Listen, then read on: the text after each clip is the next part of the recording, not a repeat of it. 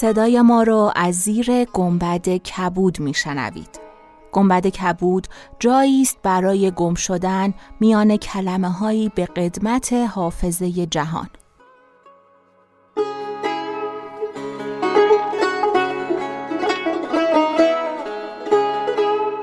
سلام من شقایق جهرومی و دوستانم شما را به زیافت نور و کلمه دعوت می‌کنیم شما به قسمت سوم گنبد کبود گوش می‌کنید. چراغ اول.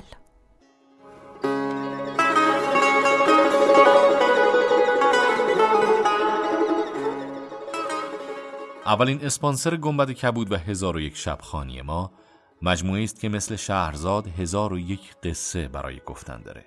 با همآفرینی، استراتژی و خلاقیت قهرمان می‌سازه.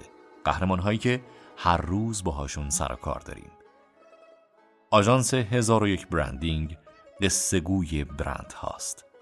با تیم حرفه‌ای و بیش از یک دهه تجربه تخصصی برای کسب و کارها مسیری طراحی می‌کنه که از خواسته های برند و مشتری شروع میشه. با طراحی نام و شعار لوگو متولد میشه.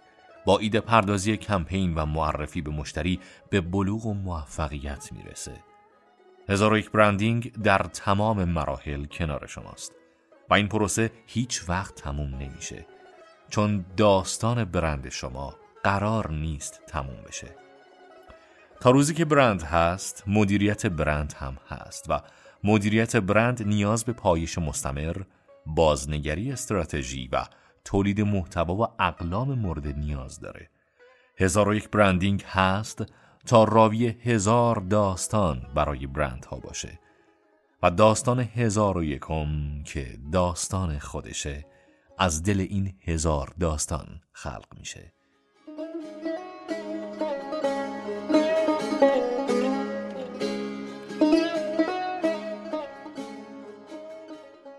برانیم تا بسازیم نه از جنس سوختن و ساختن. برانیم تا بنا کنیم.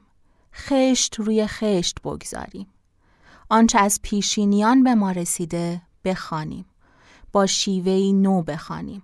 آنطور که در جانمان بنشیند. میراثمان را بشناسیم. ریشه های درخت کهن ادبیات تاریخ و هنر سرزمینمان را بیابیم. بدون آگاهی چطور می‌توان از چیزی هر قدر ارزنده پاسداری کرد؟ ما برانیم تا با یاری ادبیات و کلمات با یاری هنر و تاریخ به آگاهی برسیم. باور داریم آگاهی نجات بخش است. آگاهی دریچه نور است که مسیر را برایمان روشن و هموار می کند.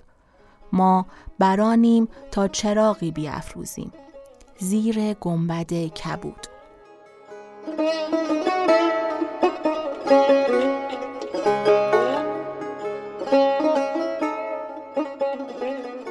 ما در هر قسمت چراغ گنبد کبود سعی می کنیم خیلی کوتاه و ساده یه چراغ در مسیر فهم عمیقتر چند و چون کتابی که در دست داریم و می‌خوانیم روشن کنیم. این قسمت درباره ریشه های کتاب هزار و یک شبه. اولین چراغ پیشکش گنبد کبود به بهرام بیزایی. ما بیشتر ایشون رو به عنوان فیلمساز و نویسنده می‌شناسیم ولی نمایش نویسی بس قهارند و پژوهشگری دقیق و توانمند. کتاب و نمایش شب هزار یکم حاصل همین پژوهش هاست. بیا آستین بازی تو را دوست دارد و دامن افشانی و چرخ در چرخ زدن و نوا افکندن شاید این هنرهای تو به داد من برسد دلشوره دارم نه دلم می جوشد مارها خوابن در نواز و ما بیدار بیا ترسی نیست. تو همسرش هستی. تو نیست من خواهر همسرش هستم. من نیست خواهر همسرش هستم. آن هنگام که تو همسرش باشی. روی جلد هر کتاب به جز اسم کتاب معلفه های دیگه هم هست. اسم نویسنده اسم مترجم انتشاراتی که کتاب رو به چاپ رسونده. وقتی کتاب رو باز می‌کنیم در اولین صفحه این اطلاعات کامل تر میشه. سال انتشار اینکه چاپ چندم ویراستارش کیه در ادامه مقدمه ناشر، مقدمه مترجم و مقدمه خود نویسنده به ما اطلاعات بیشتری از کتاب میده. گاهی هم کسی که صاحب نظره کتاب رو خونده و نظرش رو در قالب مقدمه‌ای بر کتاب نوشته. بعضی آثار کهن ممکنه طی سالیان کلمات و بیتهایی در اونها پس و پیش و کم و زیاد شده باشه. این کتاب ها توسط کسی مثل استاد شفیع کتکنی تصیح میشن مثل غزلیات شمس این روزها هم که دارن روی شاهنامه کار می‌کنن و احتمالا بعضی نمونه های تصیحشون که در شبکه های اجتماعی منتشر شده رو خوندین. تمام این اطلاعات یه دید کلی به ما درباره کتاب میده. سرنخهایی برای شروع پژوهش و رسیدن به اطلاعات تکمیلی و جزئی. نمی‌دونم شما کتاب ها رو چطور می‌خونید ولی خود من حتی از پانویس ها هم یادداشت برداری می‌کنم. اسم کتاب هایی که بهش اشاره میشه می نویسم تا بعد برم سراغشون. مسیر کتاب خوندن برای من شبیه نقشه گنجه. شبیه گم شدن در هزار تویی که هر لحظش لذت بخشه. هر قدمش کشف داره. گم شدن در هزار تویی که از زمین و زمان جداست. حالا در های گنبد کبود با هم این مسیر هزار تو رو طی می‌کنیم. من و علی آردم شما را در جریان سرنخهایی که پیدا می کنیم می‌ذاریم قدم به قدم با هم میریم تا ببینیم به کجا می‌رسیم. منبع اصلی ما در این قسمت دیباچه علی اصغر حکمت بر هزار و یک شب نسخه کلال خاوره. برای رسیدن به ریشه هزار و یک شب بیایید پله پله بریم به گذشته. از همین کتابی که امروزه داریم شروع کنیم و با هم کم کم به گذشته بریم و ببینیم از کجا اومده. همین الان اگه قصد داشته باشیم کتاب هزار و یک شب بخریم و یه جستجوی ساده کنیم نسخه های مختلف از نشرها و مترجمها پیدا می‌کنیم. بیشترین ترجمه هم که باهاش مواجه میشیم عبداللطیف تسوجیه. البته که ابراهیم اقلیدی هم ترجمه کامل با فضاسازی های مفصل داره و ما در قسمت های بعدی چراغ ازش میگیم. ولی الان اینجا برای نقطه شروع از ترجمه عبداللطیف تسوجی استفاده می کنیم که علی اصغر حکمت و بهرام بیزایی هم از همین ترجمه استفاده کردند. به تازگی نشر چشمه کتاب عجوز و ایاران از داستانهای هزار و یک شب رو با گزینش و ویرایش محمود دولت آبادی منتشر کرده که از همین ترجمه عبداللطیف تسوجی استفاده شده. ترجمه ای که ما هم برای خواندن هزار و یک شب به اعتبار همین انتخاب ها ازش استفاده کردیم.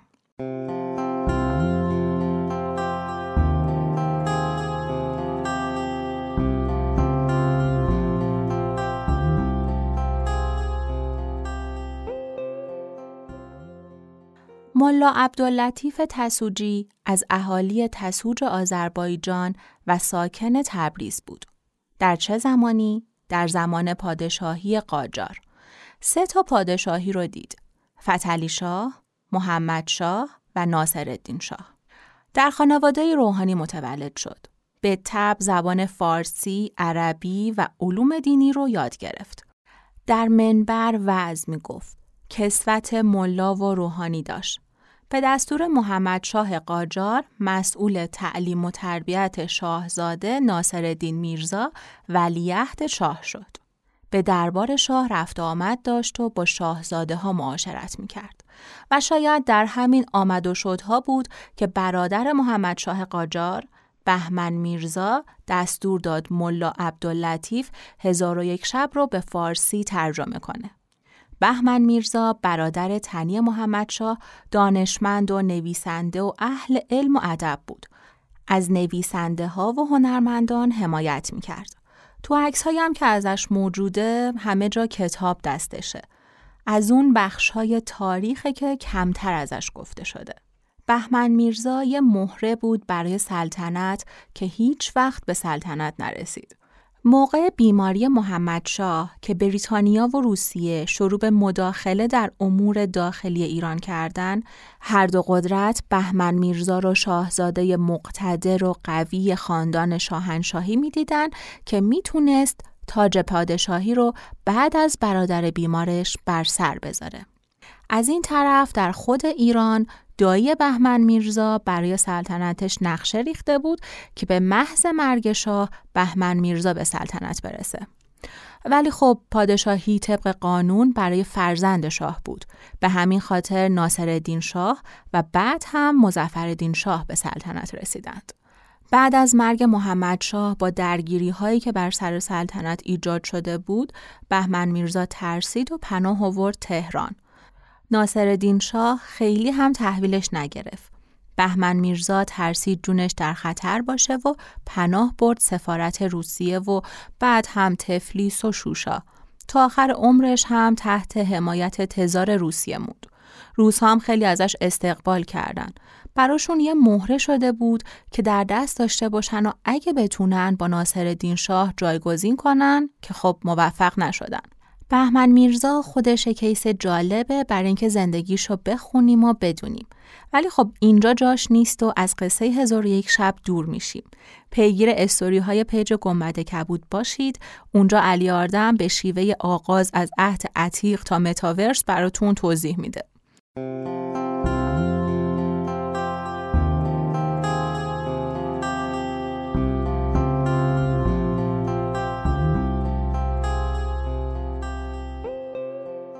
بهمن میرزا به ملا عبداللطیف تسوجی دستور داد که الف لیل لیله رو از عربی به فارسی ترجمه کنه. خودش اهل قلم بود. یک کتابخانه بسیار بزرگ داشت و دوست داشت که هزار و یک شب هم به فارسی ترجمه بشه. پس اومد دستور داد و برای انجامش هم امکانات لازم و مهیا کرد. عبداللطیف توی این کار یه همکار هم داشت. سروش اصفهانی. شمس و شعرا ملک و شعرای دربار قاجار از شاعران دوره بازگشت ادبی ایران در یه دوره ای شعر گفتن به سبک هندی در ایران باب شده بود. طلایه دارش هم صاحب تبریزی بود. بعد دیگه به ابتزال کشیده شد و از اوایل قرن دوازده هجری تعدادی از شاعران به سبک هندی پشت پا زدن و شروع کردن به پیروی از سبک شعرای قدیم. مثل خاقانی، سعدی، حافظ، فرخی سیستانی. سروش اصفهانی هم از همین دسته بود. به سبک و سیاق حافظ و سعدی به سبک عراقی شعر می گفت. اگه بخوایم خیلی ساده تفاوت این دوتا سبک رو بگیم، سبک هندی توش خیال پردازی خیلی زیاده. به شکل افراطی. بیشتر از مثال برای توضیح موضوعات استفاده میشه. مثال های تو در تو. لغات محاوره و الفاظ بازاری داره. بیان حال و احوال شخصی و زن و فرزند و خیشان. در مقابل سبک عراقی واجه های عربی داره. بیشتر موضوعات مربوط به عشق و عرفانه. در عین حال ساده و روان. خلاصه عبداللطیف تسوجی کتاب را از عربی نسخه بولاق چاپ مصر به فارسی ترجمه کرد. هر جا که شعر داشت سروش اصفهانی براش یه شعر متناسب از حافظ و سعدی و امیر معزی و مولوی جایگزین کرد یا اگه نتونست چیزی پیدا کنه خودش برای هزار یک شب شعر گفت اولین بار در سال 1261 هجری قمری با خط میرزا علی خوشنویس نوشته شد و در چاپخانه سنگی تبریز چاپ شد. سال 1264 هجری قمری بعد از مرگ محمد شاه ولی عهد یعنی ناصر شاه با میرزا تقیخان امیر کبیر به تهران اومد. وقتی موکب شاه به قزمین رسید، حاجی مولا باشی به عذر پیری از امیر کبیر اجازه سفر عتبات گرفت و آزم عتبات شد. سالها در نجف معتکف بود. همونجا هم درگذشت.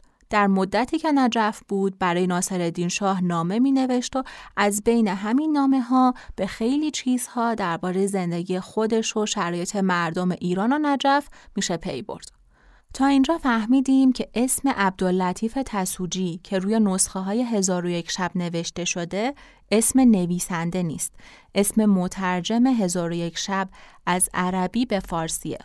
پس یعنی اینکه هزار و یک شب عربیه واسه همینم بهش میگن عربیان نایتس با مستندات زیادی که علی اصغر حکمت در مقدمه نسخه کلال خاور نوشته پیداست که هزار و یک شب یک داستان ایرانیه که داستان اصلی و به اصطلاح قاب داستانش شخصیت های ایرانی هستند. شهریار، شهرزاد و دنیازاد. ولی این کتاب به بغداد و مصر رفته ترجمه شده و این بین بنا به دلایلی نسخه اصلی پهلوی ناپدید شده و فقط نسخه عربی باقی مونده که دوباره وقتی به ایران برگشته ترجمه شده.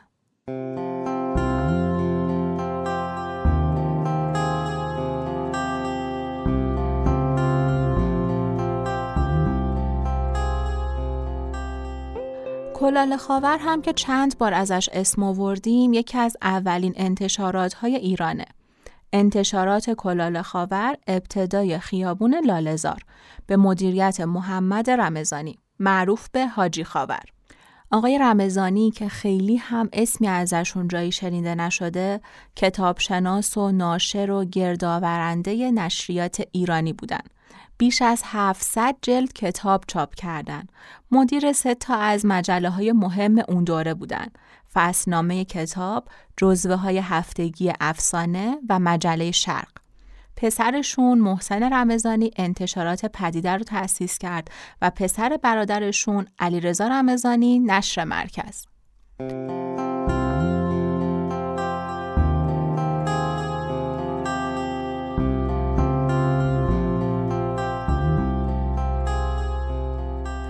محمد بهارلو داستان نویس و پژوهشگری که به خاطر علاقه به هزار و یک شب در مورد هزار و یک شب خیلی خونده نسخه چاپ سنگی رو خونده و توی چاپ جدیدش متن کتاب رو نقطه گذاری کرده درباره هزار و یک شب در یکی از مصاحبه هاش اینطور گفته.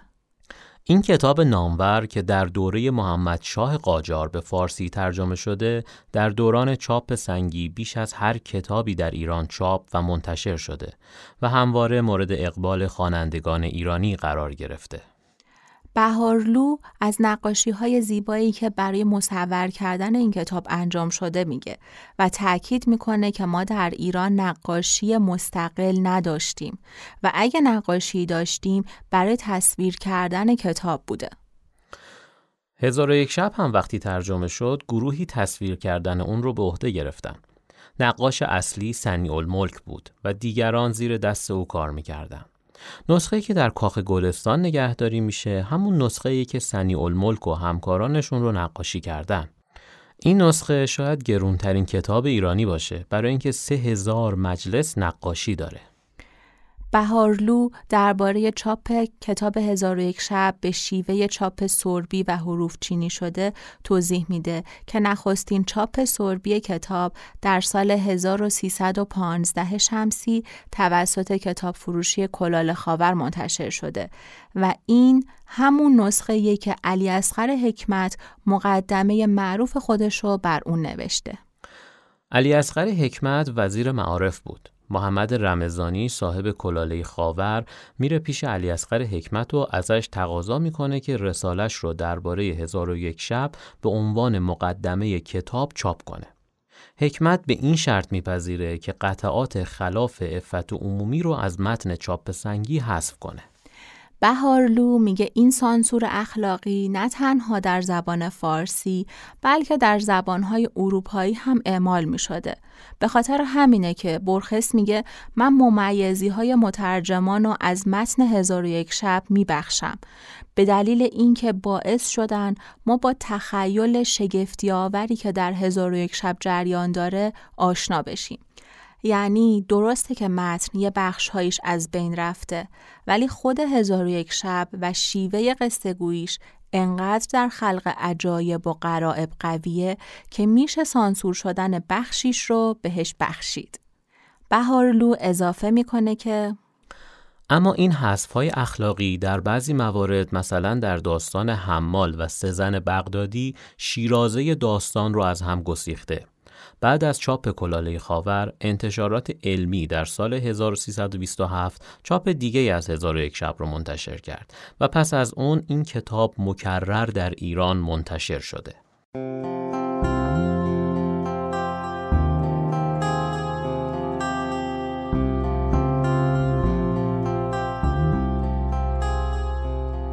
علی اصغر حکمت استاد دانشگاه و وزیر معارف یا همون آموزش و پرورش در دوره رضا شاه بود.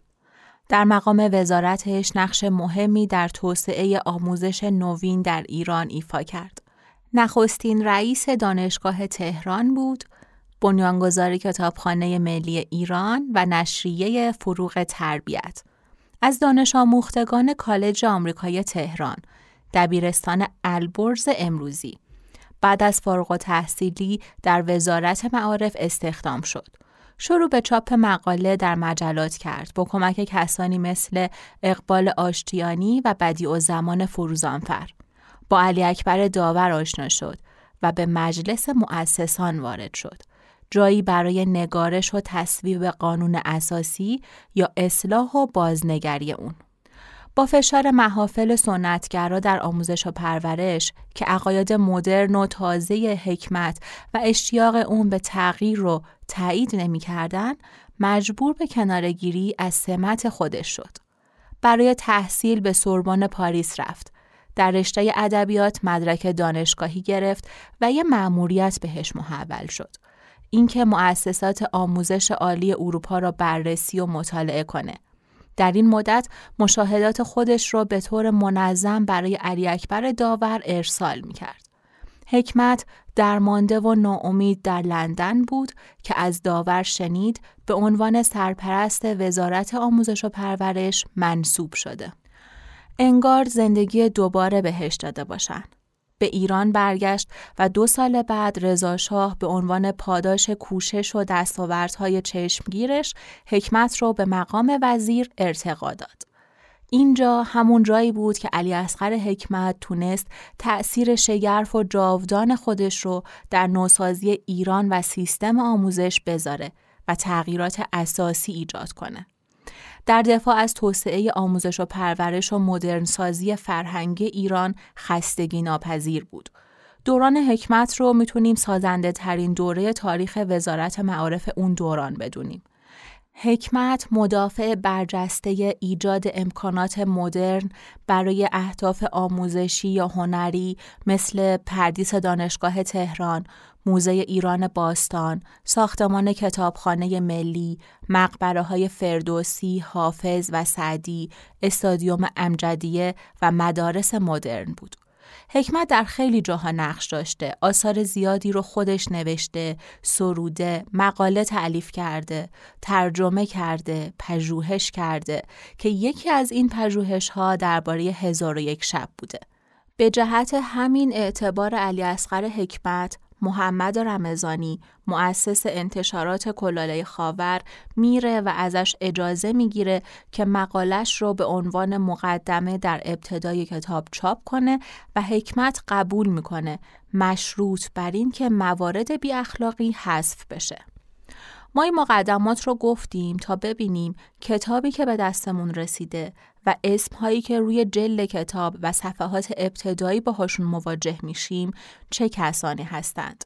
مفصلتر و بیشتر در پیج اینستاگرام درباره عبداللطیف تسوجی، بهمن میرزا، انتشارات کلاله خاور، محمد رمضانی، علی اصغر حکمت، سنی الملک و محمد بهارلو خواهیم گفت. تمام این آدم ها فقط در عرض همین چند سال که کتاب ترجمه شده هزار و یک شب بینشون دست به دست شده و اینها رو که شاید هیچ ربطی به هم نداشتند به هم متصل کرده. کاملا قابل تصوره که طی چند قرن چند تن دیگه دستی در آتش جاودان هزار افسان داشتند. علی اصغر حکمت در مقدمه هزار و یک شب چاپ کلاله خاور این مراتب رو با دقت و حوصله توضیح داده و بهرام بیزایی در دو کتاب خودش بیشتر بستش داده که ما در قسمتهای بعدی چراغ گنبد کبود قدم به قدم با همین مسیر رو میریم تا به ریشه های درخت کهن برسیم و ببینیم که هزار افسان کجاست.